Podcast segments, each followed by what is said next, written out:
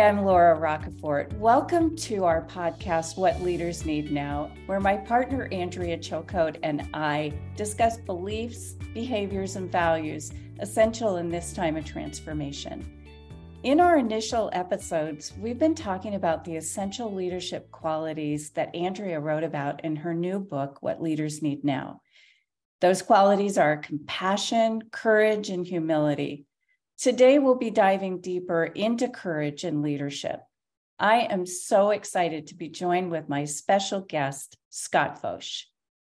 Scott is a senior leader at Omaha Public Power District, OPPD, joining in 2013 to lead business strategy and deployment. In 2020, Scott was promoted to vice president and is accountable for continuous improvement, corporate audit, corporate governance, enterprise risk management, innovation, legal operations, nuclear oversight, and strategic planning. Scott, what don't you do? Scott has more than 20 years of prior strategic management and consulting experience in several notable industries, including hospitality, financial services, healthcare, and federal services. He's also worked independently as a strategic consultant for a variety of businesses and nonprofit organizations. A native of Omaha, Scott, Nebraska, Scott has a strong commitment to the community, serving currently and in the past on numerous boards focused on personal growth, inclusion, and compassionate care. Scott earned his master's degree in business administration with a focus on international management from Thunderbird School of Global Management. He earned a bachelor's degree from Creighton University with a focus on French and business administration. Scott, welcome. Thank you, Laura, for inviting me to be part of this conversation. It really is a pleasure to be here. Oh, I'm so excited to have you. So, can you tell us about your leadership journey as a strategy officer and the role that you're now playing at Omaha Public Power District? Absolutely when I reflect back on the journey, what I think about first were my diverse interests. I always grew up liking kind of all the left brain stuff and the right brain stuff. I had a hard time focusing on either side. And I also found myself really interested in things from a global perspective. Like, not only what does this mean to me, but what does this mean to us collectively? And, and how might we be looking at this from across the world? Mm. Um, and so it wasn't a surprise in the early 90s. I fell into strategy. I was working for the global headquarters of Best Western Hotels. I was working as a marketing analyst, and they they created this new function, strategic planning. And as I started doing this work of strategy, I really came alive. And pretty quickly, my left and my right brain were like both on fire because strategy requires you to be thinking creatively and thinking about the vision, but it also requires you to create a pathway to get there. So when I was able to use my full self in my work and not just part of it, I knew this was the work that I wanted to do. I was lucky early on. I had several projects on global branding, global governance, uh, very complicated things for someone in the early 20s to be asked to tackle. Thankfully, I was surrounded by great leaders and had a real opportunity to explore and explore in a way that was, you know, psychologically safe and helpful to to my growth and to my development.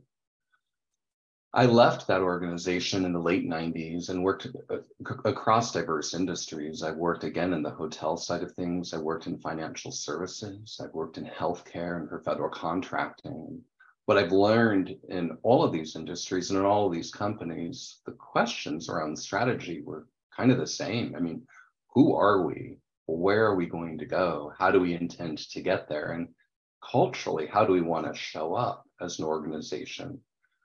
Those, those important questions really do ultimately shape what strategy is all about. Now to the question at hand about OPPD, how did I end up there? I was facilitating leadership development in a program called Bringing Spirit to Leadership. It was a wonderful program, and really it was asking participants to be thinking about the year 2040 and asking participants when you think about the biggest vision you can hold for the year 2040, are you showing up today with integrity and intention to create the future that you can imagine? members of OPPD's senior leadership team were part of the program, and I came to know and really respect what the organization was all about. It's probably about five years later when they were looking for somebody to help them with strategic planning that they reached out to me. Um, and I was really excited about what they were talking about and thinking about what I might be able to bring to what they were trying to accomplish. You know, OPPD is a mission driven organization, has so many inspired leaders. And I've been there for 10 years now, which, well, it'll be 10 years in September anyway. And it's longer than I've been at any place. And I imagine I'll have at least 10 more years there. The topic of our podcast today is courage. It's the second essential quality that Andrea writes about in her book, What Leaders Need Now. Scott, when you hear the word courage in a leadership context, what's the first thing that comes to mind? And how do you define leadership courage? What a thought provoking question. I want to say that I love this book and what a gift the book is to the world. The message is clear. And actually, the book does a good job of defining what I think courage is in this sense well. It talks about avoid, endure, and transform, and that the courageous choice is will always involve transformation. That has been my experience. Um, I studied French, as you'd mentioned earlier, and there's an expression, sois courageux, which means really to, to be courageous, as it talks about in this book as well, to speak one's mind by telling all of one's heart. That's much more easily said than done. And when the French say it, it sounds, you know, pretty good as well. um, I would like to bring one person into it, and the book makes point to this as well. Although the person who influenced my thinking around this is Marianne Williamson. Mm. In her book, Return to Love, she really talks about there's this dichotomy that exists for all of us, and really the two choices are between love and fear. And I think leadership courage is really choosing love. There is love in every moment. And each of us has an opportunity to really shine light to help people move forward through uncertainty and ambiguity, uh, to letting them know we care about them, that we empathize with their concerns, and, and we, by shining our light, by finding love, by choosing love, can encourage them to keep moving forward. It's about keeping that forward motion going. And so we get to choose love and I'd say let's do that even when, and perhaps most importantly, when things are the most challenging. When you think about that, especially as you think about what love means in leadership, how does that show up? You know, what do what do you think we're doing when we're expressing love? First of all, I, I believe we have an obligation to make a fundamental assumption that people want to come in and make a difference, a positive impact in whatever it is that they're doing. As a leader, it can be a little bit challenging sometimes, especially if somebody is veering away from the path that you can see clearly. At that moment, you know, I'm able to pause. I'm able to say, okay, this person is bringing forward their best and their positive intent. What is that? Do I have something to learn from that? I'm surprised. I mean, sometimes uh, very pleasantly and genuinely, where they're thinking and they're what they're bringing to it is something that I may never have even thought of, right? And as a result of paying attention and really honoring the individual and where they are and listening to them, being present, mm. it may influence the way that the that we're moving forward, the full outcome of where it is that we're going and why we're going there. Oh, and at the same time, well, and that's, I'm sorry, Laura. No, just, go ahead, go ahead. Well, and at the same time, I think sometimes they might not have the information that they need. And what obligation do I have to bring that into their consideration and then allow them to, to process that and to think about that? And, and then maybe they kind of realign more with what I'm thinking. Or, you know, like I say, I need to be open to the possibility that I don't know everything. And I'm grateful for that. I don't have that burden really, I think the sacred trust I have as a leader is to create the space for everyone to come in and come up and do their very best. How am I helping them do that? You gave us really everything that we're saying in the book, which is compassion, courage, and humility. You know, the idea of starting with compassion for the person and for yourself, mm-hmm. and also having that humility that you don't know everything. Yes. Um, beautifully said, Scott. Scott, that, you know, that vision of 2040 and looking out that far for yourself and wanting to have an impact and making a difference someplace, I think that's phenomenal that you chose a an organization that's really trying to do the right things right um, in their planning and in their thinking about the future to make sure that they're envir- environmentally sensitive yeah. as well as you know holding costs down for consumers and so it's just amazing that they have you um, you and I have known each other for 15 years, maybe even longer. And you were responsible for me getting my first client when I started my business, which sparked my leadership courage. And it seems to me that you've always been someone who shows leadership courage. You're open about being a gay male, male senior executive. You live principles of openness, honesty, and integrity and you lead important and sometimes difficult conversations that make each of us and our organizations better. We often quote Kouzes and Posner, and they say that challenges call forth courage, and that taking courageous action is both liberating and transformational. Can you tell us one of your leadership challenges that called forth courageous action and how that informed and transformed how you lead today? First of all, thank you for those very kind words. Yeah. I have to share that your gift of love and light expressed through your work is cultivating such wonderful things. And people are so fortunate to have you do the work that you're doing. Um, you, Laura, have shined light in my life, and I'm grateful for that. Mm. I very much appreciate the kind words and want to acknowledge that it's not always that I'm courageous. In fact, there are times, and perhaps several during a given day, when I'm not expressing leadership courage the way that I would like. You know, ultimately we're human, um, and the practices of development, reflection, and acknowledgement are critical. And to be fully present in who you are at that moment, so that you can understand: Am I showing up? Am I being the best leader I can be? Am I being kind to myself and to others? I've been fortunate throughout my career, I think, to have many examples of many good leaders. And I don't think that I could show up the way that I do had it not been for those leaders who showed me such strong examples of what courageous leadership is. I'd mentioned earlier the global headquarters of Best Western Hotels, and I had a leader by the name of Janice who was incredible. Um, she saw something in me that I just did not see in myself. I could not see it myself. And it was assignment bigger than anything I thought I was capable of doing. But she said, you know, you can do it. I trust you to do it. And I'm here to help you along the way. It took courage for her to do this. This is a high profile project. We were working with our board of directors and our executive team. We were navigating through an issue that was quite contentious. And we were trying to gather and collect information that would help people come together and make a decision ultimately that would shape the future of that organization. And here she was having me as project manager for that. And there were times through that that I messed up. There were times where I did not do the work that was in front of me and I stumbled through some things. And yet each time I stumbled, she says, You have this, I'm here, let's do it the outcome was great. It made me feel great. It recommitted me to do the work that I did, but it also committed me to be a type of leader that would be like what Janice did for me in that moment. Scott, that was transformational for you, really, because you could have avoided that. You could have said, no, no, thanks. I don't want to take on that responsibility. And, or you could have, you know, said it should be somebody else's. I'm not good enough.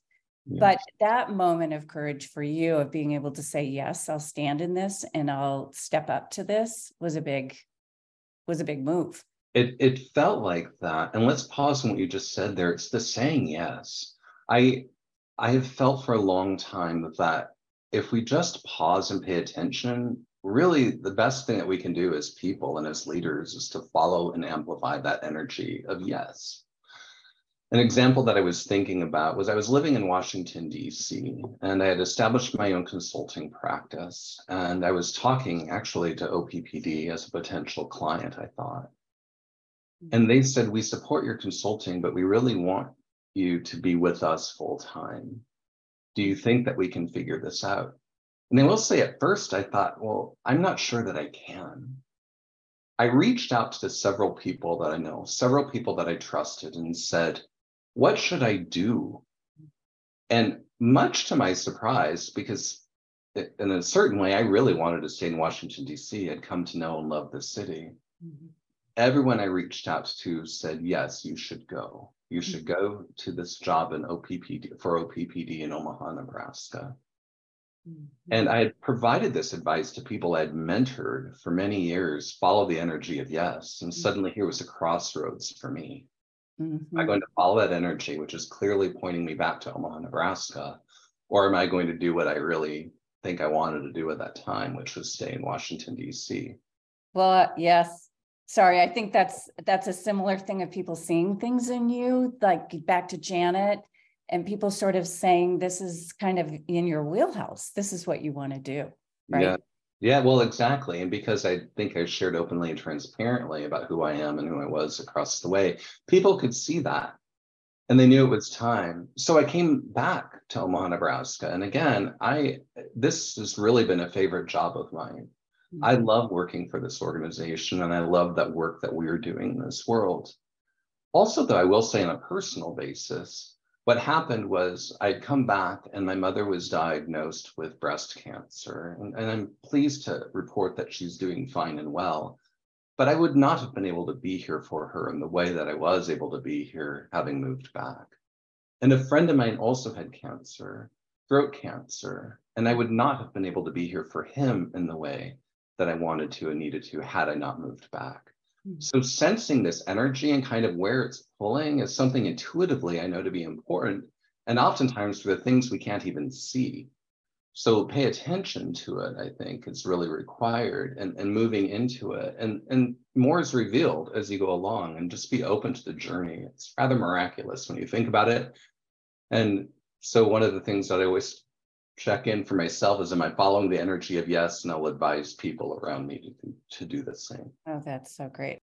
In her book, What Leaders Need Now, Andrea talks about being able to speak honestly about who we are and share our feelings and experience. And that's highlighted as an essential element in everything from high trust teams to inclusive workplaces. Yet we know that we're not always safe in our organizations and they don't support courageous vulnerability. Andrea goes on to say in the book that what we need now are leaders who are courageous enough to change culture at its core. So, Scott, what are you doing as a senior leader to create that kind of courageous vulnerability at all levels so you're you can help change the culture? Mm-hmm. I love those words and and what a powerful question. Mm-hmm. I, I, work for an organization that has a strong safety culture. Um, as we deliver electricity, being safe in the process is incredibly important. A few years ago, we added to our safety briefings, which is really how we begin each and every meeting with a conversation and a reminder about the importance of being psychologically safe. Oh, wow. about creating a safe environment for the conversations that need to happen to happen, to respect people and to remind folks of the type of tone and tenor and how powerful conversations with multiple perspectives can be in terms of advancing that. And I'm really grateful for that example and to honestly just be able to reinforce it. I hope that I'm modeling through my actions what, what this is all about.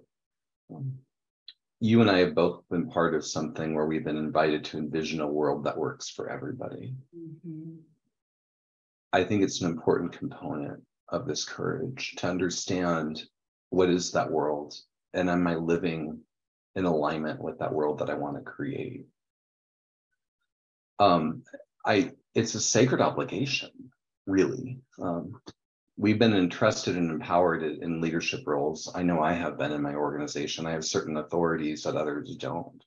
How am I leveraging this power? Am I leveraging it for good? Am I leveraging it in a way that's keeping people in a state of psychological safety, encouraging and cultivating that? Um, and hopefully, I'm doing that. An example that comes to mind here where, where I felt I was really having to draw my courage was on May 25th, 2020, when George Floyd was murdered. the question for us became, you know, how do we show in and show up? And what is it that we're wanting to do? How do we want to provide a sense and a message of safety to everybody in our organization, of care, of compassion, of inclusion, to acknowledge this particular event and the impact that it had and what we would and wouldn't tolerate as an organization through through this very tumultuous time of, mm. of events that have just built up over centuries of, of this type of event. Um, and so we sent a letter, and I helped to draft that letter to all employees, speaking to our values, speaking of who we were, uh, who we are, and who we intend to be. I had team meetings. I pulled together my business unit, and we just had an open conversation, talking about what was going on, talking about how it felt, talking about how we felt, talking about how it impacted us. And that led to several one on one conversations with people that really just needed to be heard, to be known, uh, to be seen, and ultimately to, to know that they were cared about. Now, these conversations are not easy to have. I mean, honestly, as a society, we've not we're not well practiced in them. Mm-hmm. I've likened it to going into a gym and looking at equipment for the first time and thinking I'm going to be strong and good. Well, be mm-hmm. smart in terms of how you leverage that equipment. Otherwise, you're going to come out really sore and things are going to hurt. And yet, if you practice these conversations and you have more of them over time, you do become stronger. Things become more at ease and you're able to really advance and see the results that allow these types of conversations to become more natural.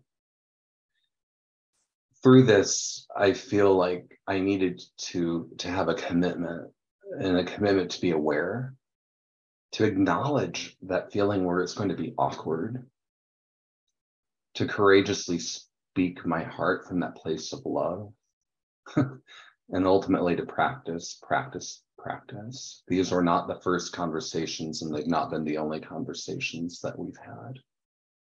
We've continued to have conversations. I oftentimes will have a, a meeting. It's been mostly quarterly, um, where I pull a group of cross-functional uh, individuals together who have participated in diversity, equity, and inclusion exercises, and we have conversations around this topic of diversity, equity, inclusion, what that means.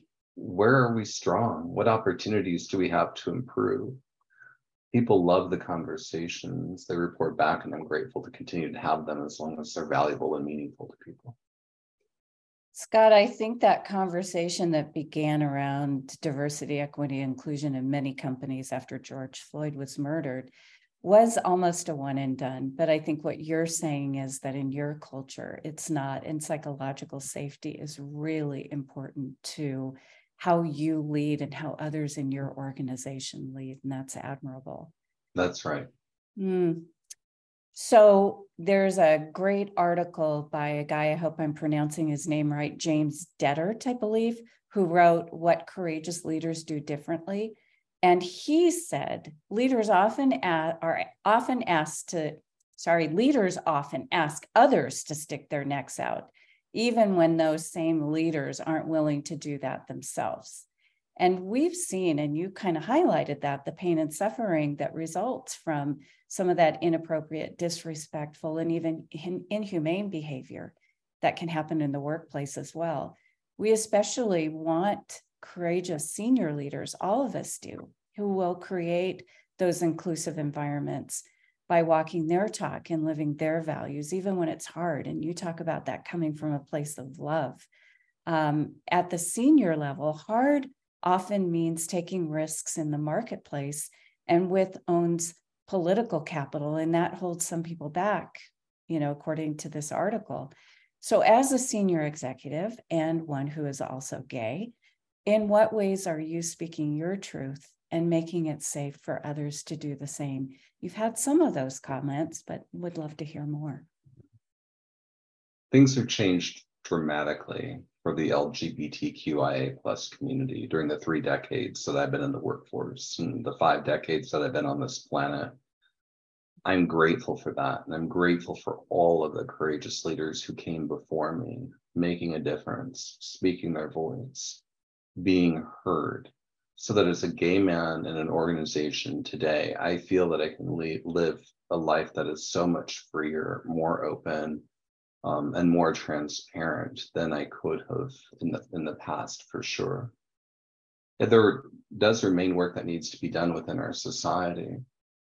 There are people and places who would have us otherwise disappear. I'm so, so grateful that that has not been my experience at the organization where I'm currently working. OPPD has embraced me, they've embraced me for who I am.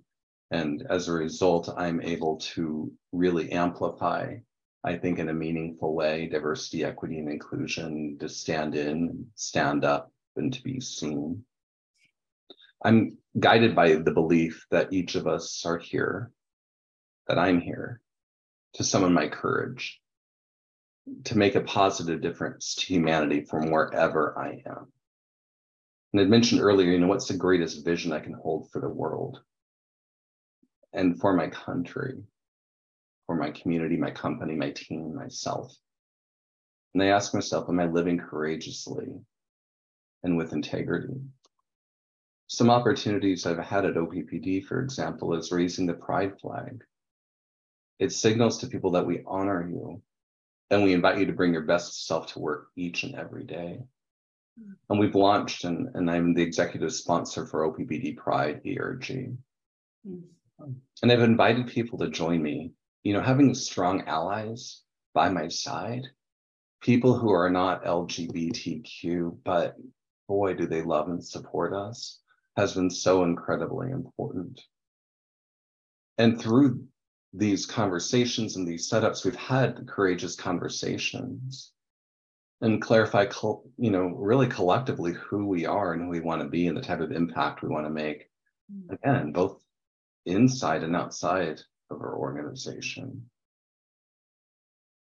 I really do believe I have an obligation to be seen, to let people know who I am and know me for who I am. What people do with that really it's ultimately their business, mm-hmm.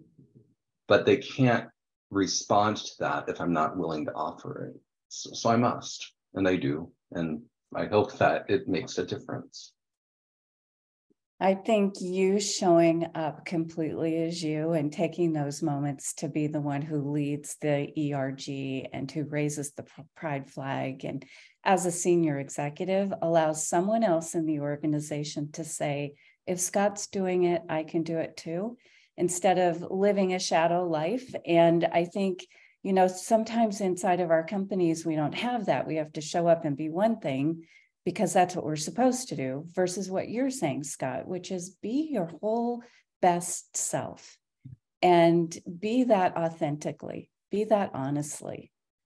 Ah, I so appreciate that. So as as we close this important leadership call to courage, what words of wisdom do you want to leave with our audience of leaders today? Um, well, first of all, thank you for this conversation, Laura, and to Andrea for bringing what leaders need to know into the world. Mm. It, it is a gift of wisdom and vulnerability um, that will attract people to the message. Um, it invites us all to reflect on who we are and how we want to show up in the world.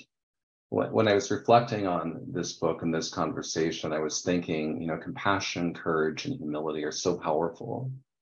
And if I liken each of these things to musical instrument, each one really plays its own type of music in such a beautiful way. And and collectively, this, this orchestra that emerges is really transcendent. And the three practices that are advocated here, the development and reflection and acknowledgement, teaches us to dance to the music.